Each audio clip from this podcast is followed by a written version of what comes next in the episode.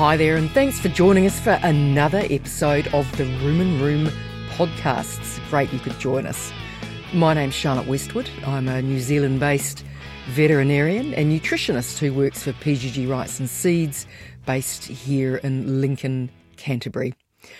Now, if you're new to these podcasts, these uh, Rumen Room episodes are actually an offshoot from the Facebook group The Rumen Room. Uh, so if you're not already a member of that group, head over and join in the group for a little bit of ruminant nutrition and animal health discussions uh, within our community in that private group. Hope you can join us there. Well, just backtracking to our previous podcast, and if you've listened to that one, you'll recall that we covered a lot of things to do with calf nutrition, how our younger calves digest milk, uh, what the drivers are to start nibbling away at starter feed, and the like. And what we're going to talk about in this one some bits and pieces to do with nutritional scours in your calves. Listen in, settle in at home with your feet up perhaps, or if you're doing your usual multitasking skills of listening in while you're doing other things, whether you're feeding calves, maybe you're doing the uh, the Springer paddock check, hosing down after milking, or yeah, doing that yet another trip into town to run around after the kids, just whatever. Settle in, and uh, I hope that you find some of this nutritional scouring information helpful for your calves. Just confirming that when we say scours and scouring with regard to calves or all of our adult animals as well, that's uh, Kiwi speak for diarrhea. Uh, so the runs, squirty stuff out the back end of calves. So, yeah, just clarifying that one. So let's categorise firstly scours or diarrhea in calves in terms of what causes scours? Well, with regard to the causes of scours, we tend to slot them under like two broad headings. And the number one heading, I guess, is indeed this topic nutritional scours. And sometimes we'll see them categorised as non infectious scours, as the name suggests. But the second heading is the opposite of that, is infectious scours. Now, those are the types of scours or diarrhea that are caused by the bad bugs, the pathogens um, that the calf will inevitably pick up from its environment in the calf shed. There's often, particularly in younger calves, an overlap between nutritional scours that occur first, and then we get infectious scours from bacteria, uh, viruses, protozoa that set, like settle in after you've already got a nutritional scour present. We'll just acknowledge very importantly at this point that you need to get your very own vet engaged, working shoulder to shoulder with you when you've got an issue with scours. By getting some help with them, you'll be able to differentiate whether your calves are unwell and scouring from which of those two categories, nutritional or infectious types of scours. And your vet will work very hard with you to collect samples to send away what can you do to help the vet quite often before the vet arrives or to describe what's happening when you drop some samples off at the clinic, be sent away? Look, aside from your visual appraisal and assessments of your scouring calves, including assessing the degree of dehydration, how their eyes are sunken in or not, if you're trying to categorise between nutritional or infectious scours, apart from that, looking at them and getting a gut feel and assessing the, the actual uh, appearance of the dung that we'll talk about shortly, is of course having your trusty rectal thermometer ready to take the temperature of calves that are affected.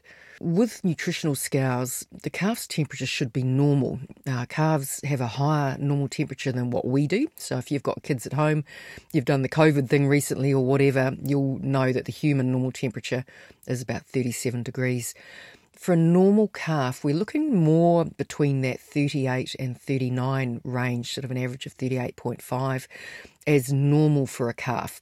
If, on the other hand, when we have temperatures that are getting upwards and over 39.5 and above, that's highly suggestive that we've got uh, potentially an infectious cause of the scour that you're seeing, or perhaps some other systemic infection where we've got bacteria or a virus that's affecting the calves. So, to reiterate that is that if we have nutritional scours, whilst it's not nice for the calf, typically we won't have a, a raised body temperature. Your vet will take some dung samples and also likely some blood samples. For example, the blood's checking to see how effective your colostrum management's been transferring the immunoglobulins, that's the antibodies from colostrum, uh, into the blood that we discussed in, in the first episode of this calf nutrition podcast.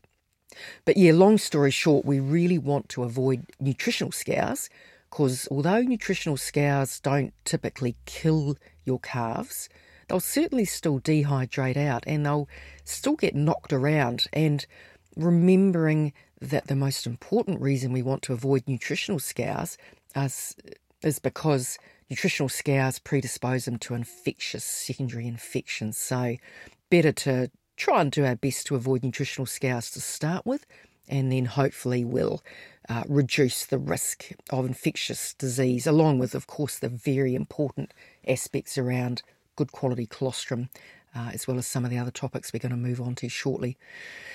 If we define what are nutritional scours and why on earth do they occur, simply something's happened or gone wrong with the normal digestive process of your liquid feeds, including uh, colostrum or vat milk or transition milk or calf milk replacer somewhere between the mouth of the calf and the back end uh, where that, that uh, runny poo's coming out of.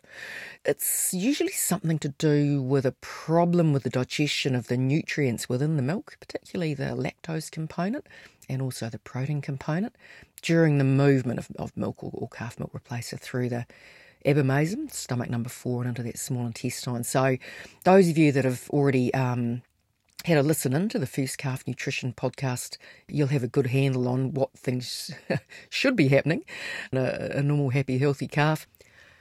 What does a nutritional scour look like? Well, you've probably all seen scours of all varying degrees and intensities and colours and grossness in your calf sheds. The basic definition, I guess, of a nutritional scour, or in fact a mal- malabsorption issue, uh, if we've got, uh, say, something like rotavirus present, is we've got an increase in the frequency with which calves uh, do their poo.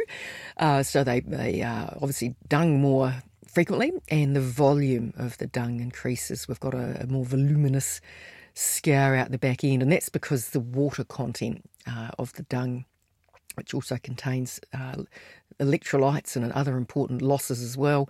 That's squirting out the back end way too fast, and overall the solids content of the dung has decreased. Most cases of nutritional scour might be oh, all sorts of uh, amazing colours. Could be anything from a bright yellow, um, or perhaps just a, a, creamy colour, or even just straight white, looking like it's milk going straight through, which, as we'll cover shortly, it quite often literally is. With nutritional scours, there's not typically blood or mucus in that dung. Never say never, though. Sometimes, uh, if it's been scouring for a little while, there may be a bit of gut damage, so there is some blood. But of course, if you do see blood or mucus, there's a high risk that there are some pathogens, some bad bugs in there you know, your bacteria, viruses uh, like rotavirus, coronavirus, or even maybe a, a, protozoal pathogen, you know, maybe the Cryptosporidia one, crypto. Now, your vet is the important one, as we've already said, to reach out to and ask with some help in diagnosing or excluding uh, uh, infectious cause of scour by getting some samples taken. And quite often, when those results come back from the animal health lab, you'll have more than one type of pathogen or, or, nasty bug there. So it's it's really worth understanding what you're dealing with. So yeah, do get your, your vet involved, particularly because the vets can offer you some symptomatic support for the calves to make them feel better. And if they're quite dehydrated, obviously can do things like IV fluids and that. So talk to your vet.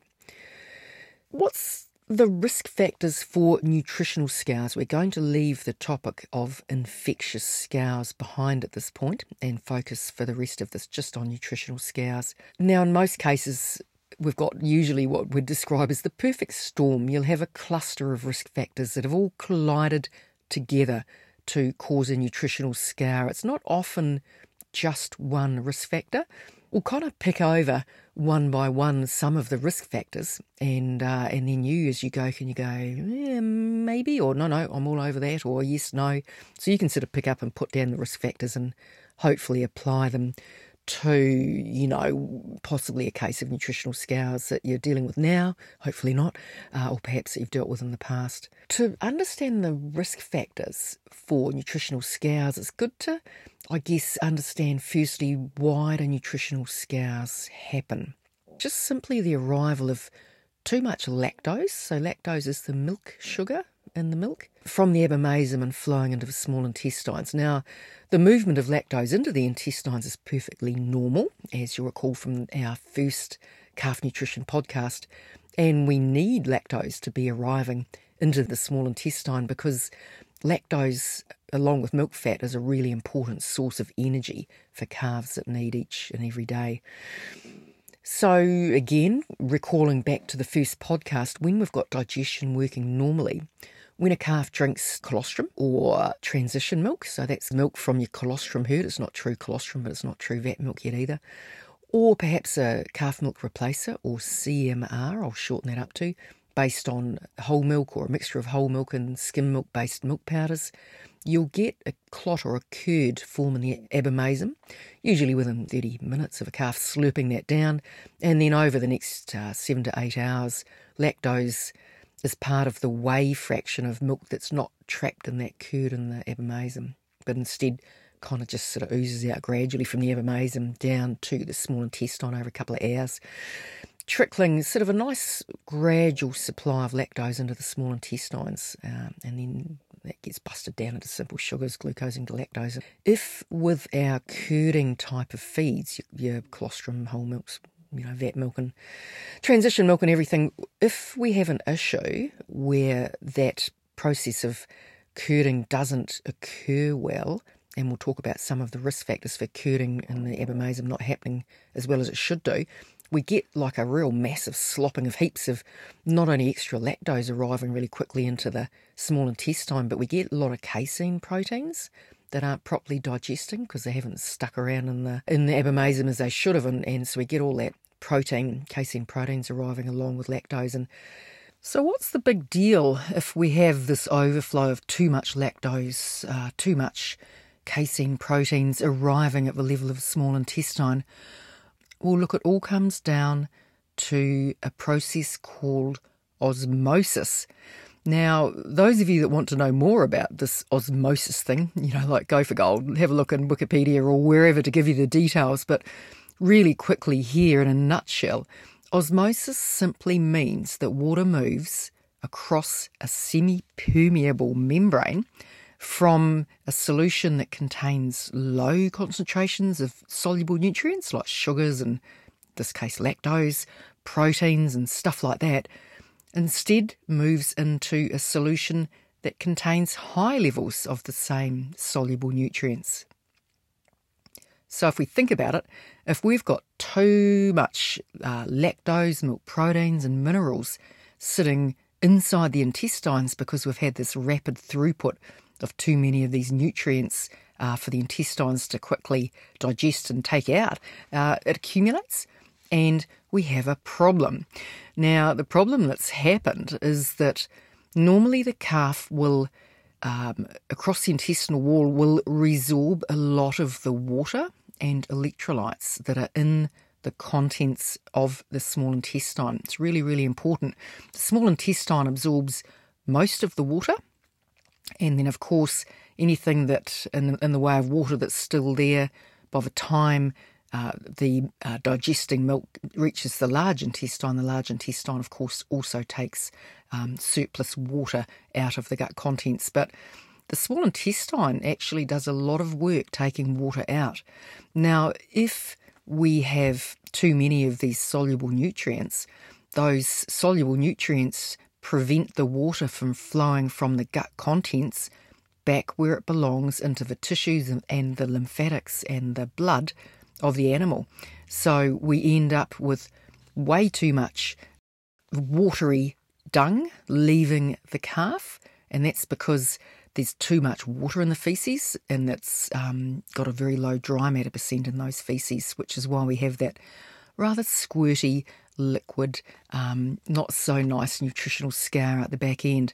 So, first, lots of liquid scour around, but secondly, because the poor calf can't, uh, through the process of, of osmosis, can't get the water out of the gut contents because it stays where all those soluble nutrients are, the animal is unable to uh, take the water out of your liquid feed, if that's milk or CMR or whatever.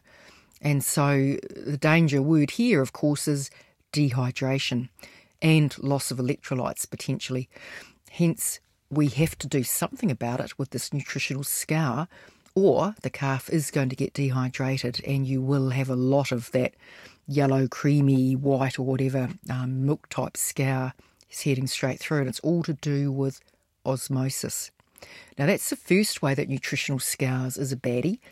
The second way that nutritional scours causes a problem is that, as we've mentioned before, all of those lovely uh, fermentable, soluble nutrients are just the perfect breeding ground for our pathogens. The lactose and casein proteins that haven't been digested properly are a huge nutrient source for any pathogens or nasty lurgies um, that are already in the small intestines. And I guess the way to think about it, and those of you like me that have got uh, teenagers, it's kind of like if you picture this, maybe um, a healthy calf is like just having a few teenagers over for a beer. They've only got a few beers or RTDs, and, and life's easy. That's just like the few pathogens hang around in the intestines and behave because they haven't got too many RTDs or beers additional lactose and undigested casein proteins to suddenly pour into the small intestines. It's kind of like the gate crashes arriving at your teenager's 18th birthday party, loaded up with extra RTDs and beers and all their mates, and it's full on mayhem. Well, just think the same thing happens. The pathogens multiply up really fast, and I guess we could say they start a bit of a poo party.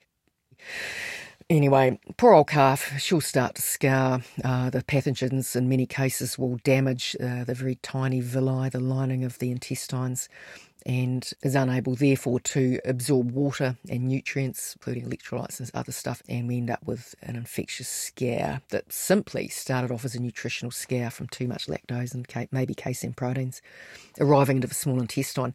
So that's with regard to uh, curding uh, type of feeds, so colostrum milk and uh, skim milk powder and whole milk powder based calf milk replacers. And we'll talk a little bit more shortly about whey based uh, CMRs and how this isn't necessarily always the case. And calves, when hygiene's good, uh, is likely to do pretty well on, um, especially older calves, will do better or well on, will do better on whey based CMRs.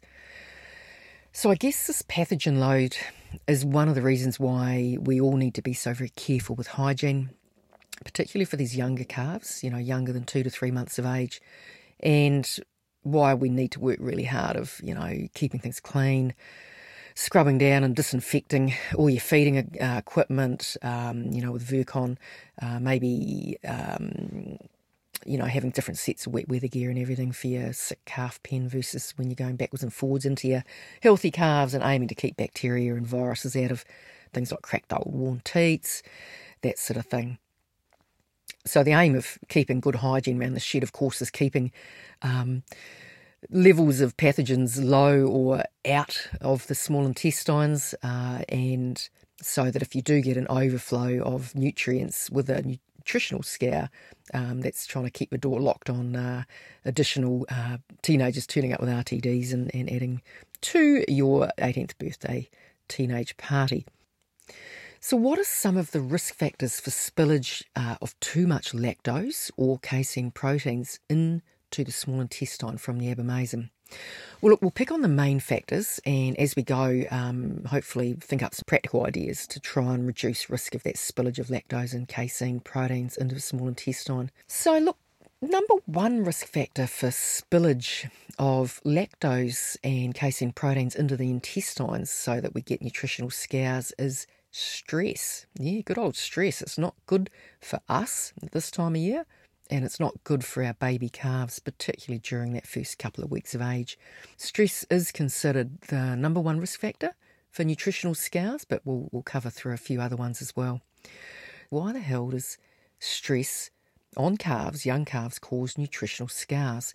The way that the scientists reckon stress works is that very stressed calves will respond to that stress by reducing the secretion of acid into the abomasum, the fourth stomach, and we covered that aspect of the importance of acid production, particularly for keeping pathogens out, because some of the pathogens will get murdered as they flow through their abomasum. But the second point around the requirement for normal acid in the intestine is that, as you remember from the first podcast in these series, acid's doing a couple of things, and these things are very important for digestion, particularly of casein proteins. So, firstly, acid converts what we call proenzymes into active enzymes. And the two enzymes you'll remember is uh, rennin, other, otherwise known as chymosin. Uh, and rennin isn't always present in the abomasum in its active form. It's actually present as prorennin, that then, when the presence of acid gets turned into active rennin. So if we don't have enough acid, your rennin that's important for causing the clot or the curd, that rennin's not present in its active form, so you're going to reduce the likelihood of a curd forming.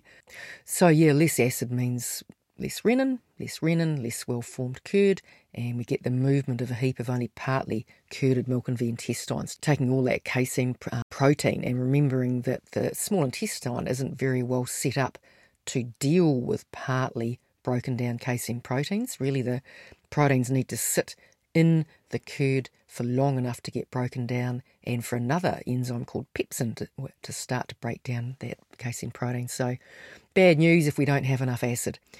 So, under that broader heading of stress, I guess calves can be stressed from all manner of reasons that can affect very young calves.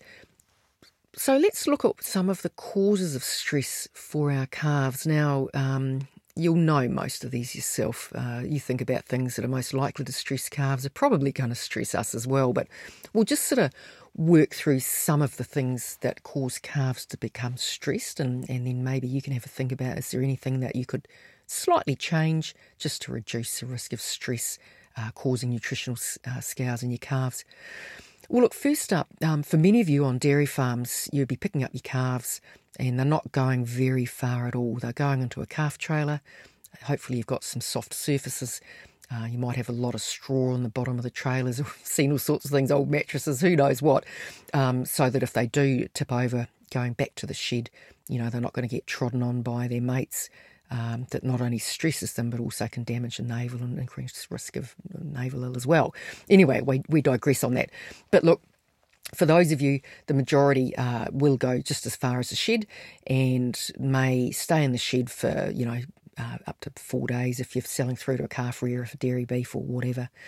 So it's particularly when you send calves to the sale uh, and they then are trucked there, they're in a pen, then they're reloaded and trucked elsewhere, or even if you're selling direct to a calf rearer and they're being trucked for quite a long distance.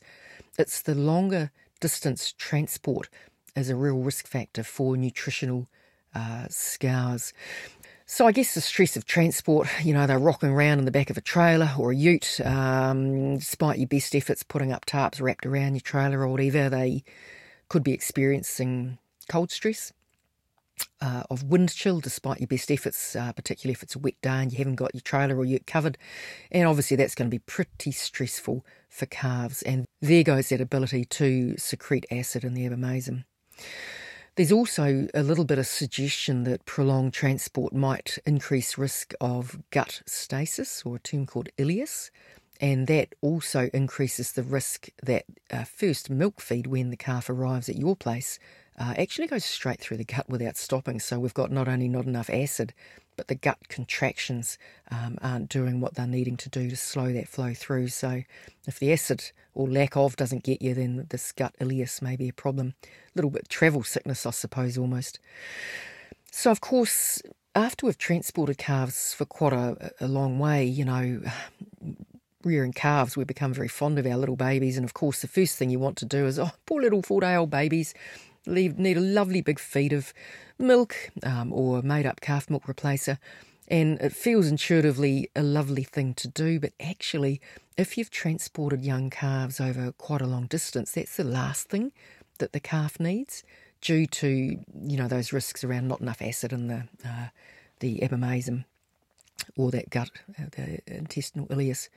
So a few practical things that you could do here. Now, probably the best suggestion is, even though you want to get milk or CMR into them, is probably make that first feed a decent feed of a good quality electrolyte, nice and warm. Let her have a really good feed, and maybe just keep that milk or calf milk replacer away from the, the calves, you know, for their first few hours at home. So, like if you bring calves home and you get home like 8 a.m. in the morning, maybe electrolytes for brekkie, and maybe not onto milk uh, or your CMR until later that afternoon when the calves have had a chance to settle in, catch your breath, a little bit calmer. Hey, the other thing, uh, even for that first milk feed, after they've had a few hours to settle in, you could do something like uh, adding a uh, product that contains rennin. So you could get your straight Renco type product from the supermarket or sometimes combi products that combine probiotics and stuff as well. We'll talk more about that shortly. So that's stress from transport. What are some other things? Well, again, you guys know this. We all know this.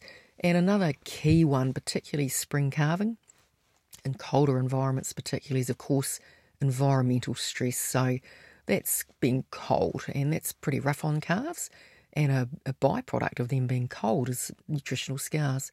Calves that are uh, cold with wind chill, you know, maybe you've got good ventilation in your sheds, but a little bit too much ventilation. Um, you know, you've gone onto a farm you didn't design the sheds, or you've converted perhaps, uh, you know, three three bay implement shed, and you've converted that yourself uh, to a calf shed. It may not be set up necessarily to avoid some of your prevailing winds, and it certainly can be a bit too breezy, particularly if the sheds aren't deep enough. You know, from standing at the gate and looking into the back of the shed the deeper the, the shed is, you know, the the you know the longer distance from front to back of the shed, you know, at least you're out of the direct wind and wind will eddy around, but it'll be quite nice and sheltered. So wind chill, cold chill is certainly a concern, particularly for smaller calves. So um, you might have some calves that are a bit premature, but preemie calves, and particularly jerseys or jersey type Kiwi cross calves. Now these baby calves, the reason they're more prone to cold stress is when you think about it, they have a higher ratio of surface area, so that's their skin, relative to the volume of the calf. So that's like it's the rest of its, you know, non-skin parts, its actual live weight. But on the other hand, a big chunky calf, so it might be a huge calf, you know, a bit of a pull to get it out, and you look at it and you think, oh my goodness, that's kind of like 40, 42 kilos or even heavier. When you think about it as a newborn calf, that's got less surface area or skin area relative to its, its chunky body weight. And when you have more surface area to volume as a ratio, that's a bigger area to lose body warmth over. So your little calves are more likely to get colder, therefore less likely uh, to have amount a decent amount of acid in the abomasum, and boom, there goes those nutritional scours. Uh, actually, the other thing with these little calves, particularly with jerseys, apart from the surface area uh, to volume ratio, is that these Jerseys on average have a slightly thinner skin compared to Friesians, and sometimes their coat's a little bit thinner as well compared to your black and white and beef crossbreeds. So, yeah, these little girls and guys have just uh, a higher risk of nutritional scours if they're particularly cold. So it's always worth it, I think, when we're looking at facilities, particularly when your prevailing wind is blowing, is to, I guess, strip off to down to a t-shirt. So short sleeves, oh, I mean, keep the other stuff on, like leggings and that. Oh dear. Um, not literally only a t-shirt, but um, if we can go to the back of this your calf shed and not feel too cold, just in a t-shirt for 10 or 15 minutes, especially squat down to the, the level of the calves. They'll probably come and suck you all over and give you a bit of a hard time, but then you'll get a feel for what they're feeling at the back of the shed. If the t shirt test leaves you feeling bloody cold with wind chill and you're really noticing it, then there's a good chance your baby calves, particularly those, you know, younger, that first week of life, two weeks of life, Jersey type small calves will be at greater risk of cold stress, and that puts them on more of a knife edge with regard to risk of nutritional uh, scours, let alone other things like poor feed conversion efficiency because they're having to use a lot of energy to just keep themselves warm. Right, back to other stress factors. I'm sure you're just shaking your head going, yeah, come on, Charlotte, we, we know this stuff. Yeah, forgive me. You know, maybe this is just helpful for people newer to the industry. And of course, with cold stress, we've talked about wind chill. Well, of course, the other thing is is wet calves. So wet conditions that, that wet their hair and have, have allowed rain, for example, in um, under the hair, that reduces the hair's ability to be a nice insulating layer, which is why most of you, if not all of you, will keep your baby calves inside for that first 10 to 14 days. Um, now, this is, I guess, ideal, But of course, we don't want to do that if, of course, we end up ironically overcrowding calves, which is another stress factor for calves. So, another cause of stress to our baby calves, it's just simply a change of routine. At the end of the day, our very young calves, they love routine in their little new lives. They just love every day to be the same as the previous one. And they like everything to stay, please, very much the same. So, some of the risk factors that increase risk of nutritional scours uh, as uh, through the effects of stress and that, that reduced acid production and the abomasum and stuff like that is when the routine of your calves changes really quickly. So, it might be as simple as little things, and this is a, a bamboozling thing how little things can increase risk of nutritional scours. It might just be that um, you've been doing the morning feed every morning at 6:30 a.m. regular as clockwork. Then perhaps, uh, well, 2022 topic, COVID arrives and a couple of your team members uh, stood down with COVID, and because of that, you end up doing things like having to check the springers. Then you end up having to pick up a down a cow, and through no fault of anyone's, you don't get to the calf shed till 9 a.m. Now that is enough to potentially increased risk of nutritional scours because we've had a, a, sort of a hiccup in the morning routine. So it's yeah, it's it's hard to keep the timing the same because life throws us curly challenges, but just an awareness we have to be a little bit careful with that. Other changes to routine might be suddenly changing, for example, I don't know, your submersible heater that you're using to warm up your milk um, breaks down, and all of a sudden you're going from warm feeding to cold milk. Now, that can be enough uh, to cause problems of nutritional scours. Or simply chopping and changing. It may be that you start off feeding warm milk, you don't have time to warm it, so you change to cold, or ironically, even vice versa, going from cold to warm. So, essentially, whatever you decide to run with, personally, I love warm milk to calves, but you know, if you're in a autumn calving situation in Northland in New Zealand, you, you you know may not need so much to have the uh, warm milk. Whatever you decide to run with, long story short, just stick with it, either warm or cold. Uh, but like we say, we love our baby calves to have a, a warm belly full of milk. I know you'd agree. It's what I'd want if I was a calf, particularly the little Jerseys remembering. Now, another stressor can actually be changing the person feeding the calves. So it may be that uh, you're in a large calf rearing facility and you work shift work and just simply the, the different routine of one person to the other. You know, that uh, the order in which someone does something, how they move and act and talk or uh, around the calves, that's enough to increase stress and therefore nutritional scours. So, hopefully, if you do have changes of team members, you have a reasonably strict routine so the poor wee boys and girls don't get too stressed mentioned before, and this is a bit of a trick at the moment, uh, certainly this year where we have issues with bobby calves being slow to be picked up at the moment, is that overcrowding in pens. So essentially, in the ideal world, that doesn't always happen, we really like to have, well, personally, we like, I think, to have, you know, two or even 2.5 square metre per calf, and we like sort of groups smaller than 20 calves per, per pen again, we have to break these rules and we have to do it. But obviously, calves, uh, just like us, uh, that they do like a little bit of personal space and uh, and not being stacked in, you know, with not a lot of run room to run around and play and, and to have their personal space. So, do what you can, but accepting that's not always going to be be easy to do. I guess a fifth example of a stressor on a calf is, of course, if they're crook or like sick with some other problem, and perhaps You've got a number of calves that have picked up navel ill, and maybe that's progressed to joint ill, or maybe your facility for calves isn't as ventilated as, as it could be, and you've got a touch of pneumonia or something else that's going on. Then they've got what we call a degree of physiological stress. That's just a stress at a at the level of the body because of other problems uh, like systemic issues, and, and that'll increase risk of nutritional scours as well. So I guess summing up the less that we can stress calves, the lesser the risk of nutritional scours. So, at the end of the day, do what you can. You've probably come onto a farm that hasn't necessarily been purpose built and you're doing your very best. So, do keep doing your very best and just understanding that some stresses we can't do much about. But if we can keep that abomasum functioning normally and, and healthily, uh, for particularly for our curding types of liquid feeds, that'll certainly improve things. So I guess we'll leave that stress story and, and what happens with nutritional scours behind and we'll look at other risk factors for nutritional scours. I guess we'll move more onto the topic now about calf milk replacers, or as we said before, CMRs.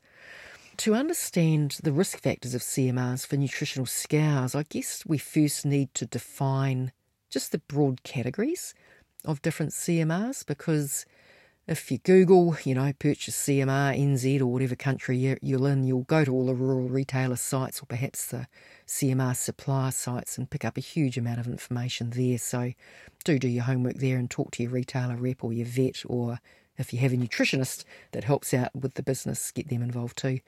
But look, just a scene set, the, the broad categories, I guess, of CMRs that we look at is that they tend to be grouped into curding CMRs. So they're the ones that are based on skim milk powder or perhaps a mixture of skim and whole milk powder.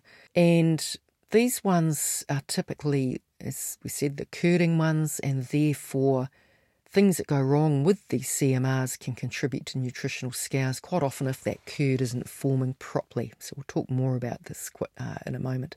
Otherwise, the other main category of CMRs here in New Zealand, probably about three quarters or so of uh, CMRs sold in New Zealand, we understand are whey based.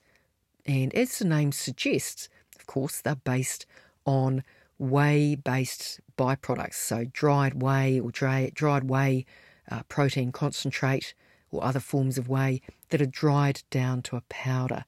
So, as you'll recall, the name whey obviously describes that during the process of cheese making, the curd has formed and taken majority, if not all, of the casein proteins out and a lot of the fat as well. So we're just left with the whey, uh, goodies such as the whey proteins, lactose, and, and quite a lot of minerals as well. So that's the other category. So summing up our two categories are the curding ones, uh, based on skim and or whole milk powder, and the whey based ones. And there's a huge range of whey based ones we'll talk about as we move through these topics. So, look, they're the broad headings of CMRs, but the other thing to remember, of course, is that of all of the suppliers' products out there, uh, here in New Zealand we have a large range, Australia will be the same, uh, United States will be the same. You'll obviously have to look at a product by product basis, but certainly here in New Zealand, all of our various proprietary products that are sold to us by suppliers and the retailers. So a lot of stuff will be added by the manufacturer, like additional vitamins, fat soluble vitamins, uh, minerals, uh, short chain fatty acids like butyrate. Um, so you get your acidified CMRs, uh, probiotics loaded up with good bacteria, and we'll come back to those shortly, uh, aiming to keep the intestines populated with healthy, lovely, friendly bacteria and trying to keep some of those pathogens out. And of course, coccidiostats are included in some as well. And you can go back and have a listen to the first calf podcast to hear about the importance of coccidiostats to pre weaned calves. So, summing up, I guess, is what we're saying is that not all CMRs are created equal, even under the, the subheadings of curding and whey based CMRs. Let's kick off with the first category around the curding CMRs and potential risk factors for nutritional scours. Hopefully, you've heard about curding CMRs. Uh, we talked about them in, briefly in the um, previous podcast, but look, as the name suggests, provided we've got good quality uh, whole or skim or combination of both milk powders in that CMR, when the calf drinks these mixed or reconstituted CMRs, we should hopefully get a lovely curd or clot forming in the abomasum under the influence of um, the enzymes and the acid in that abomasum. So uh, that's if things are going well. Now, where things can come unstuck is that occasionally during the manufacturing process of milk powders, and remembering that most of these are manufactured for human consumption, sometimes if the heat is too high or we have other faults in the manufacturing process, we can get a bit of damage to the casein proteins in that milk powder. And remembering that it's that curding of the kappa casein molecule in the presence um, of rennin and acid that slows the movement of milk from the abomasum to the intestines, allowing the casein proteins to get broken down.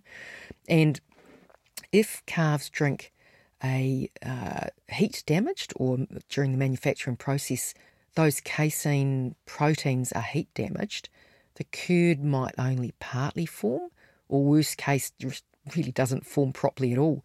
So all of that calf milk replacer, the nutrients in it flows very quickly to the intestines, and this may overwhelm the small intestine's ability to to deal to the lactose, but also uh, the casein proteins in the intestine, because the intestine's not well set up to digest casein proteins, and we do rely on the enzymes in the abomasum to deal to those proteins and smash them down into the components of peptides and individual amino acids. So if it hasn't stuck in the abomasum for very long, we get entire casein proteins ending up in the intestines, and that's not particularly helpful.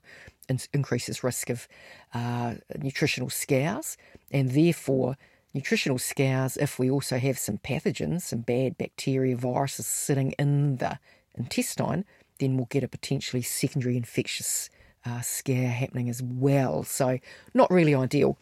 Look, as far as I guess we, we put a degree of trust and reliance uh, in the suppliers of these products that we have got a decent curd forming uh, skim and or whole milk based milk powder for our calves. And the other thing that you can do, if in doubt, uh, is to actually do what we call curd testing, and I suspect a lot of you are already doing this. So, if you Google, you'll find a lot of information about how to do a curd test um, at home or at the dairy shed.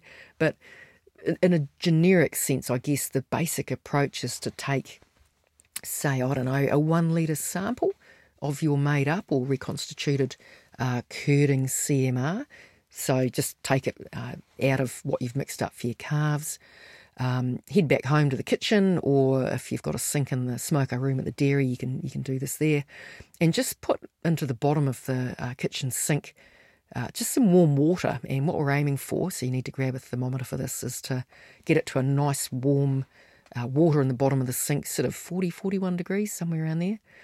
And then you grab your one litre of your mixed up or, or, or made up CMR and maybe um, put that into a, plastic jug or maybe into an ice cream container so that's like half full of your CMR and just very carefully place that into the sink and, and let it sit there and, and warm up a bit. And then this is where we need a source of uh, rennet that you can purchase where you can get the likes of Renco just from the supermarket or you can get bigger container fulls maybe from the vets or from I think some of the retailers sell it as well. But look, what you do is if you've got like your Renco type product, you add uh, five mils, so that's roughly a teaspoon, uh, and mix it in really really well. Maybe maybe a whisk or something's pretty good or a fork and, and you let it sit for depends you know some people reckon sort of five or six minutes. Now by that stage if your skim or whole milk curding CMR is good quality, you should get a nice form curd. It looks like sounds a bit gross, but it looks like a milk jelly. You've probably seen this if ever you've added the likes of Renco or one of those other products into your milk for your calves. And you should be able to just get a teaspoon and like cut or even scoop a big um, wobbly chunk out of it. That's what we do want. If you want to know what a decent curd should look like, and you're doing this for the first time, what you could do is, is do do this with your CMR, but at the same time, do the same with maybe a litre of like just your blue top milk, um, or maybe some of the, um, the transition milk. You know, not not your first milk gold colostrum, but some of the colostrum out of um, your colostrum vat. Uh, just whatever. Blue top milk's handy, but if your milk price is going up, you don't want to use it. That's fine too. But yeah, long story short, use it, use it as a, what we call a control to compare against your CMR, your curding CMR, and what we're looking for is your CMR to look very similar to a decent curd that will form with blue top milk. So yeah, good ways to um, to do this. You'll find um, probably Google and, and on YouTube and whatnot. So if instead of a nice firm milk curd or jelly, if instead you just get a really flat, almost yogurt consistency like blob instead of a decent curd, um, that, you know, comparing side by side with the blue top milk curd, chances are there could, and we're just saying there could be some issues with the quality of your skim uh, and or whole milk powder um, CMR, and you could always have a yarn to your retailer about it and just ask about Um, you know, we'll just say you've done a homemade curd test, and they may well follow that up with a supplier for you and get um, the supplier to to do a test as well, for example. So um, don't don't be afraid to reach out for your retailer uh, for a bit of support if you have any concerns. Uh, but remembering this curd test, just to reiterate or to ram home this point, is this relates only to curding. Uh, CMRs. So you'll be sitting there for a long time after six minutes waiting for a whey based CMR to form a decent curd because um, at, at, the best you might get a little bit of a yogurt like splotch with that, but um, in many cases just, it'll just stay liquid. Hey, actually, that reminds me, while we're talking about um, rennet or, uh, you know, like commercial products, the likes of Renco or whatever, as well as using this for curd testing, many of you are probably already adding this um, to your milk or colostrum um, or your curding made up milk powder just as the calves are about to start drinking. And this is this is can be helpful, provided it curds properly, of course. Um, obviously, because as the calves are drinking it, you're you're giving them a double whammy of the naturally produced rennin inside uh, her abomasum. So yeah, it can be handy. Might be handy for the um, second feed after you've transported calves. You know, electrolytes first, and then you add um, a rennin based product to the first milk feed when you do feed them. But obviously um, for, for beginners don't don't do this like 10 minutes before you're going to feed the calves or you might well come back to a lovely big lump of milk jelly that clearly the calves will struggle to slurp up through the teat so yeah yeah I actually and one more thing about rennet or rennin rennet uh, while we're talking about it so rennin rennet same thing is that rennet in many most cases is actually of animal origin. And I know the question comes up uh, quite often, you'll ask this of your vet or perhaps your ruminant nutritionist, is that we always are cautious about feeding feeds of ruminant origin back to ruminants. And that's to do with from the 1980s in the UK with mad cow disease, etc., that uh, we don't want to feed ruminant proteins back to ruminants. So, a very fair question would be can we actually feed animal origin uh, rennin products such as Renco to calves? Well, yes, we can. And MPI, that's uh, Ministry for Primary Industries here in New Zealand, uh, overseas listeners, the regulation in New Zealand, I don't know what it is overseas, uh, says that we are we in New Zealand are allowed to feed rennin or rennet of animal origin to calves because it's not considered to be categorised as a ruminant protein. So, therefore, we are allowed to feed it to ruminants here, including our baby calves. But look, just a point, I guess, and uh, for outside of New Zealand, you might just want to check that because if you talk to the cheesemakers, there are actually rennet type products of non animal origin. I think, I don't know, I don't know how they, I think it's from fungi or something. But anyway, there are vegetarian uh, or vegan uh, type ones that can be used if also, uh, perhaps philosophically, you know, feeding animal origin um, rennin to your calves isn't your thing. I fully respect that. Um, so there are non-animal origin ones if that's the case. It's not to do with uh, your Renco or rennet, uh, but while we're on the topic of adding things to it's obviously yogurtized milk, and that's a very common thing I know for a lot of you that'll be listening in, and you know perhaps you're you know, do a starter, I guess, with a with a, a pot of natural yogurt from the supermarket, or you know, uh, the EasiYo sachets, or just whatever. But the aim of doing that isn't to increase curding in the abomasum. Even though obviously, if, if it sits overnight, um, your yogurtized milk might look quite curdy, but it's it's actually it's thickened from the production of lactic acid. It's acting in a different way to adding more rennin into it. So, um, great idea, yogurtized milk. I, I, actually think it's it's a good thing, and the idea is to what we're doing is in your tub of um, uh, of yogurt from the supermarket, we've actually got a lot of lactobacilli, which, as the name suggests, are a type of or a number of species of bacteria that produce lactic acid. So we're acidifying the milk uh, to try and get the calf uh, to uh, have a little bit more acid when it's drinking. And that's good for it, pre-acidification, in case that acid, the stress in the in the abomasum isn't working too well. And secondly, to offer some healthy beneficial bacteria that hopefully survive the abomasum acid and end up in the small intestine. So it's very much about um, acidifying your milk by yogurtizing it and populating the gut with the, the good guys bacteria, I suppose, and, and it's not so much that curd effect. The only thing about yogurt is that the species of lactobacilli aren't necessarily the best ones there are. um, for populating the small intestine. So when you pick up some of your probiotic products, they will contain a range of lactobacilli, different species that have been proven to set up a, a good fermentation in the small intestine, which is why probiotic products are usually going to claim to be better than uh, simply adding yogurt. But if you're looking at those products, just ask for a little bit of science behind it of saying, well, what's the difference to me of using these products versus just chucking in the yogurt, eh? So yeah, shop and shop around and ask for data. You know, show us the numbers before you you invest in those products. But many of them are very good. So we bounced through the whey based CMRs before, and so we'll come back to those now. So these are based, as the name suggests, on whey, and they're non curding. They don't curd in the abomasum of your wee calves. Like we say, typically these are based on uh, straight uh, dried whey and, and quite often contain whey protein concentrates just to get the protein levels up. And like we said before, they're a byproduct of different um, types of cheese manufacturers. So there's different types of whey, um, sweet whey, um, acid whey, all sorts of things. Anyway, we'll leave that one alone.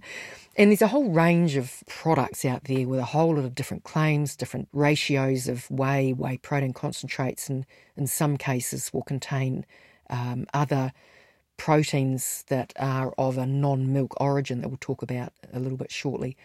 The main thing to remember is they don't form a curd so they move through the abomasum relatively quickly to the small intestine, but the abomasum, even if there isn't a curd forming, will still regulate movement from the abomasum to the small intestine. So it's not that the abomasum becomes a wide open tube and the way CMR just surges straight to the intestines as I say, even without the curd, there'll be some regulation and of the timeliness of movement of a small intestine, but typically it is a little quicker than, than when you have a curd form.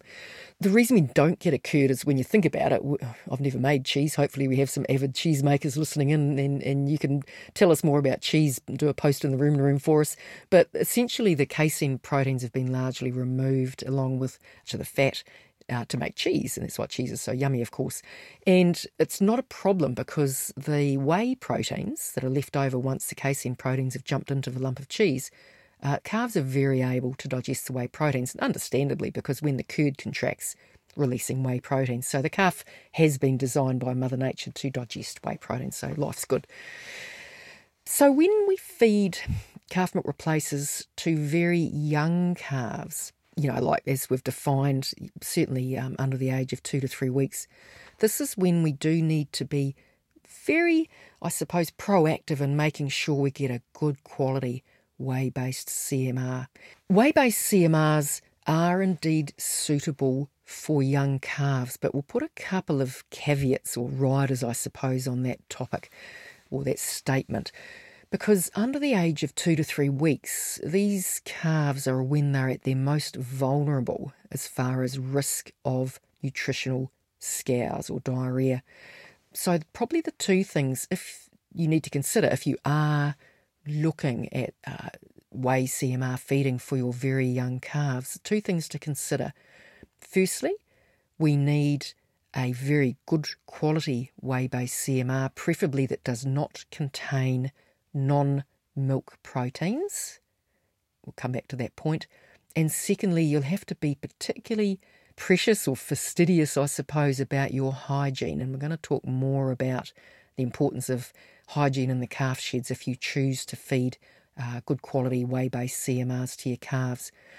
And so we'll move on to why those two things are so important. But I think we'll just acknowledge here that many of you listening a, little bit nervy, and perhaps it's perhaps you've been burnt in the past, um, a little bit nervy about feeding whey-based CMRs to your baby calves. You know that first two or even three weeks, and I know that a lot of you quite often will feed a, a curding type of CMR, you know, to your baby calves, and then maybe switch over to whey-based from two to three weeks of age when that risk of nutritional scours is starting to back off.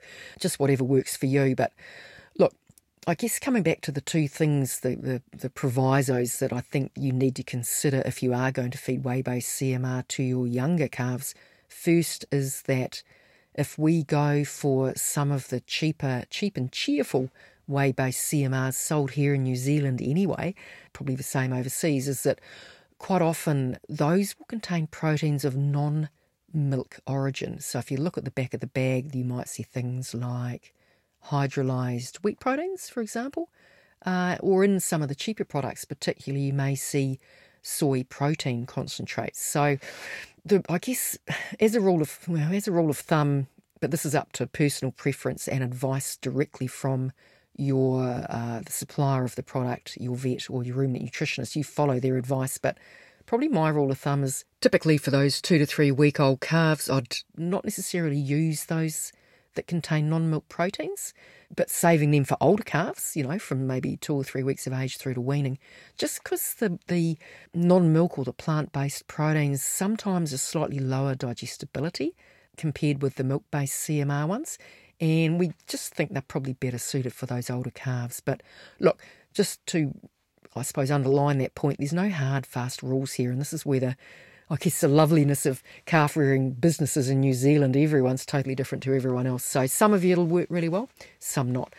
I think coming back to the, the final point around um, feeding whey based CMRs to very young calves is that we've got to be a little bit precious about hygiene and keeping things, everything fastidiously clean, particularly well for all calves, but especially these baby calves. If you're feeding whey based CMRs is that if you've got a lot of pathogens around, and even though the abomasum's pretty good at slowing the flow of non curding CMRs into the small intestine, if you did get a little bit of rather rapid flow and the protein digestibility wasn't that great, we just might have a light, slightly higher load of um, both lactose and proteins arriving in that at the level of the small intestines. And if you do have a high pathogen load there, they just may, might go a bit wild. So I think that's the key reason why you'll say some businesses get away with feeding poorer quality whey based CMRs to their young calves and they have no problems. And it may just be that they're particularly fastidious about hygiene and that someone else down the road might be feeding same type of calf, same colostrum management,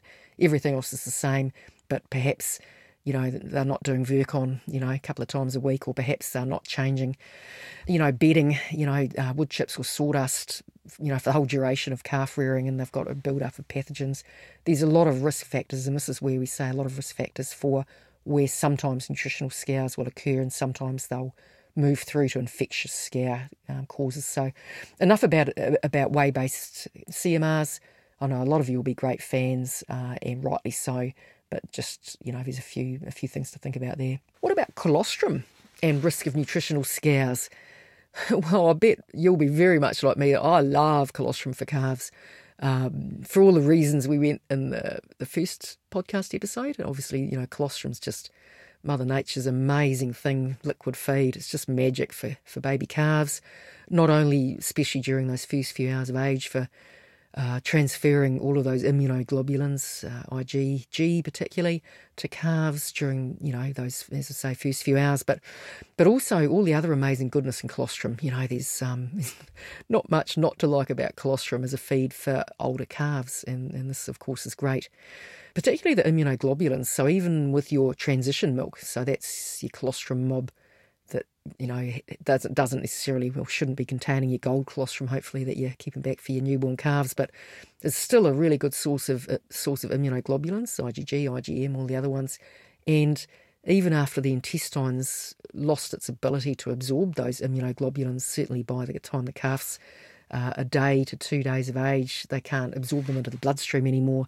It's still really good to have local immunoglobulins in the small intestine they can actually uh, be be a, what we call local immunity, where they help the uh, calf fight the multiplication up of bacteria and also sort of help coat the lining of the small intestine and, and, bounce some of those bad boys, those those pathogens through.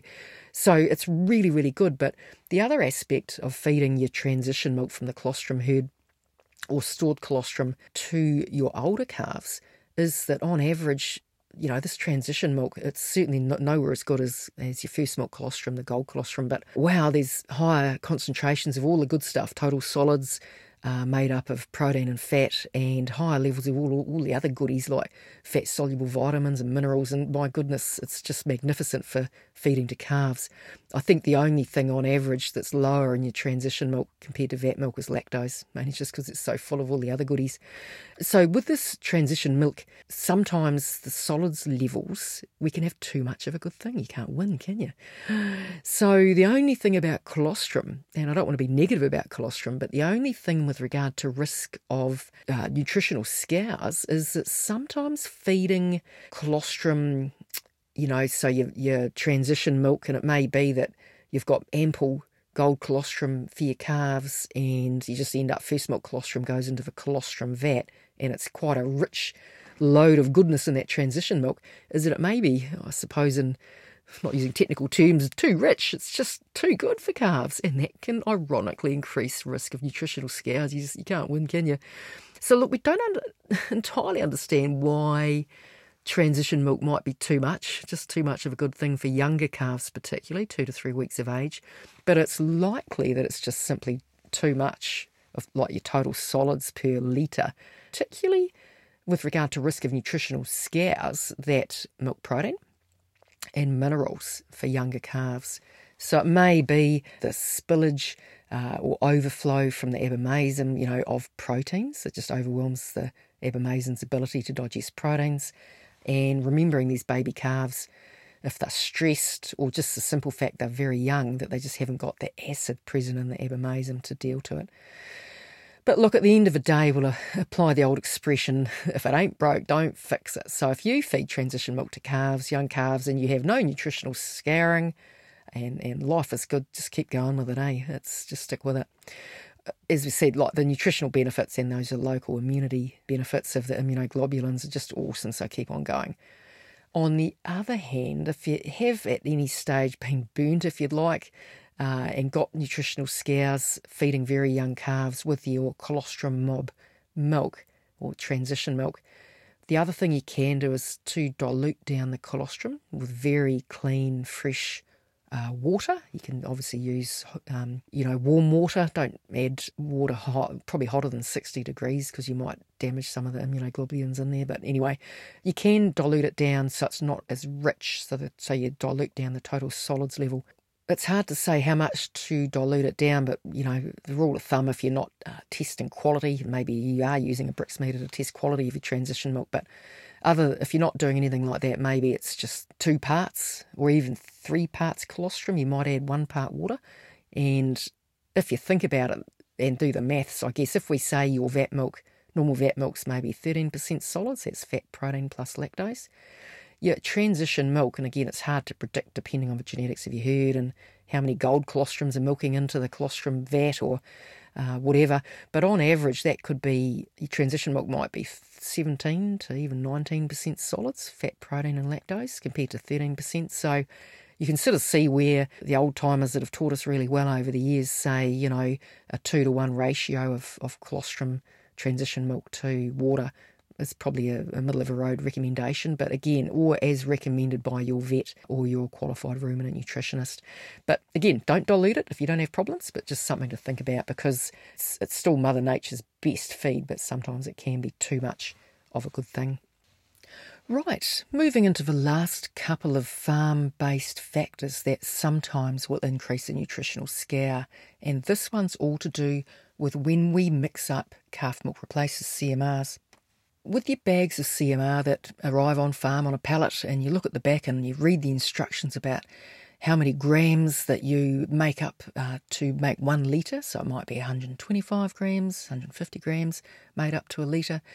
These reconstitution rates can sometimes change the risk of nutritional scours if we add too much CMR per every one litre of finished liquid feed.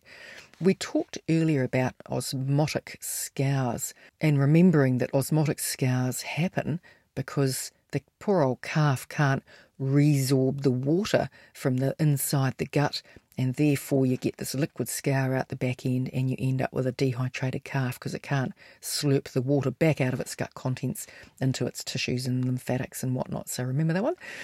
If we end up making up more CMR per litre, it means that there's a higher osmotic potential, or it's more likely that that reconstituted CMR will hold on to the water in the inside of the intestines. And quite often, this is reported as, as a measures of uh, osmolality and how hard, I suppose, that that uh, liquid feed will hold on to its water and not allow the calf to slurp it back out again. So, how do we prevent an osmotic scour happening because we don't get the mix rates right on our CMRs?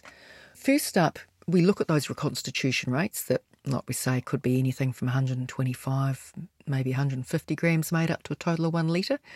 At that kind of mix rates, you're likely to be at pretty low risk of causing uh, the osmotic form of a nutritional scour in the younger calves that are, again, at most at risk of nutritional scours, which is at two to three weeks. Where we start to get into a little bit of risk is when we end up with higher mix rates. We're thinking maybe 170 to 180 grams of CMR made up to one litre. For these younger calves, we're definitely getting into risky territory there. The key thing here is we are talking about younger calves, and as calves get older, let's say older than two to three weeks of age, certainly older than three weeks of age, they're just a lot more resilient to the effects of osmotic scours, and that's why these older calves can actually handle higher mix rates of CMR beyond those upper rates of maybe 150 grams made up to a litre for the baby calves. And that is likely why a lot of the CMR companies are comfortable to recommend higher mix rates, so so a thicker, making a thick shake if you'd like. Maybe I've seen recommendations up to 300 grams made up to one litre. That's getting pretty uh, pretty potent for older calves. So that company's very quick to say that's only for older calves, but that's certainly very high. So main thing is is try to stick to that 125 to 150 grams for baby calves, and then for older calves over three weeks, you can go to higher mix rates perhaps to support once a day systems, but just still be aware that some types of CMR can cause problems even for older calves made up at very high rates. And while we're on that topic, remember I've said a couple of times now that not all CMRs are equal, and we've got those different categories, you know, the curding ones, non curding, whey based ones. The different types of CMR mean that some types contain particularly high inclusion rates of lactose and also ash, and so that's just the component of the mineral part of the CMR. Now, the higher the content of lactose in a CMR and the higher the content of, of ash or minerals in a CMR, the more likely you are to cause an osmotic scour with those high lactose, high ash products. So that's just another comment to say not all CMRs are equal. So we're counting down towards the last couple of factors to talk about now. Moving on to another one that's um, we've got to be careful, or is a no-no for calves from a management point of view, and risk of nutritional scours in young calves electrolytes, electrolytes and milk. So we're not going to talk a lot about electrolytes here, but it's an absolute given that providing our dehydrated calves with lots of made up oral electrolytes is simply the number one most important way to save scouring calves, whether that's from nutritional scours or from infectious ones. So, electrolytes are hugely important, and maybe we'll focus another podcast on the importance of electrolytes another day, perhaps. But while we're on this topic of scouring, remember the most important thing that we have to do is not to mix electrolytes in with transition or vat milk or colostrum or a curding CMR. Now, the reason we don't want to mix electrolytes with any of our curding types of feeds, whether that's vat milk or CMR, is that you will definitely increase the risk of nutritional scours in young calves. So it's a shame. It's real easy to tip electrolytes in with milk, but no, no, no, simply because that presence of electrolytes mixed up with the uh, curding uh, liquid feed, that'll actually reduce or even stop the formation of the curd in the abomasum. And of course, as you now know very well, reduced or no curd causes nutritional scours in these two to three week old calves or younger. So, yes, for scouring, you'll definitely have to get stuck in with electrolytes on their own as a standalone feed or tubing if a calf's not, not feeding very well. But what you're going to have to do is feed those electrolytes at least 30 minutes before a milk feed, or may, even maybe as much as two hours before a milk feed.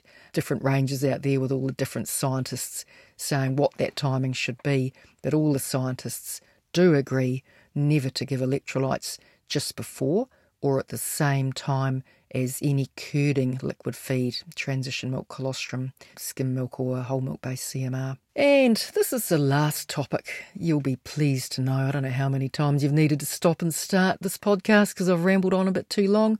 But look, on average, the risk of nutritional scours increases when younger calves are fed once a day rather than twice a day feeding. Now, there's a few reasons for this, but possibly one is that these very young calves, younger than two to three weeks, might be potentially a bit more stressed in terms of behavioural stress if they're only fed once a day compared to if they've got full bellies twice a day. So, if they're fed once a day and they're quite hungry as very young calves, certainly they'll vocalise, they don't play as much, and these other indicators of some stress and welfare issues, and that will increase risk of nutritional scours. The other thing, too, just from a gut physiology point of view, these baby calves really aren't as clever at digesting larger volumes in one sitting, you know, on once a day feeding. We don't know entirely why that is. It could be that uh, younger calves still aren't producing quite as much acid in their abomasum as older calves are. Or maybe it's just that they don't yet have the, the stretch capacity in their baby rapidly developing abomasum. Whatever the reason, uh, we think that, that younger calves should be on twice a day and not once a day. So, for sure, some people do recommend feeding younger calves on once a day um, and, you know, feed them more concentrated CMR, for example, or or even add CMR to vat milk to get around that volume thing and, and uh, risk of abomasal overflow. So, for sure, once a day does save labour, it keeps the costs down for dairy beef, it improves your margins, etc. But look, for these younger calves, where there's other risk factors present for nutritional scours, we do think that once a day feeding for young calves less than two to three weeks of age is potentially going to increase risk of nutritional scours depending on the presence or absence of other risk factors. But again, here's that terminology if it ain't broke, don't fix it. If you do once a day feed your younger calves very successfully, well done. But just note that for some people, this practice may create increased risk of scours. Well, you'll be pleased to know that that's another of our rather long podcasts finishing up. Uh, everything to do with calves, and in this case, around that risk of nutritional scours. Now, I guess summing up is there's a heap of lots of different risk factors for nutritional scours. Remembering it's a perfect storm, usually you have one or more risk factors that kick off and uh, trip up things so that calves start to scour, and it's all to do with things such as stress, uh, such as uh, reconstitution rates, such as um, feeding high rates of very good quality colostrum that's a bit too rich, to num- name a number of those factors. But the main thing here is that there's no two calf rearing systems or businesses that are identical, and I'm sure that we've only scratched the surface on this, and I reckon that most of you will have some your very own tips and tricks that you'd like to add here that worked, you know, super well for you uh, to reduce risk of nutritional scours. And because there's so much expertise out there with you guys, if you are a member of the Facebook group, the Room Rumen Room, jump on, add to the post that's talking about this podcast and comment and tell us all about those amazing things that you do at home um, to reduce risk of scours in your calves. We'd love to hear from you. So, look, in the meantime, do keep keeping well. I suppose that a term, keep keeping well during the, the busy calving season and eat well and try and get some sleep. Keep the stress off you. We know that stress isn't good for calves and it's not for you or us either. But on behalf of myself, this has been Charlotte Westwood, and on behalf of our sponsors as well, PGG Wrightson Seeds, we'd once again like to say thank you so much for listening in and um, the numbers of downloads we're getting. You're obviously chatting to your friends, which is great to see. So thanks for that. And again, we do hope this topic, long as it has been, will be helpful with some ideas about trying to uh, manage or prevent nutritional scours and therefore infectious scours in your calves.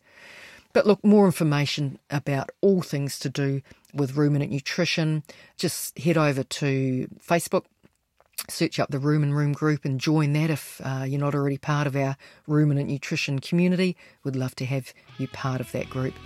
Thanks again for tuning in. Take care and have an amazing day. Cheers.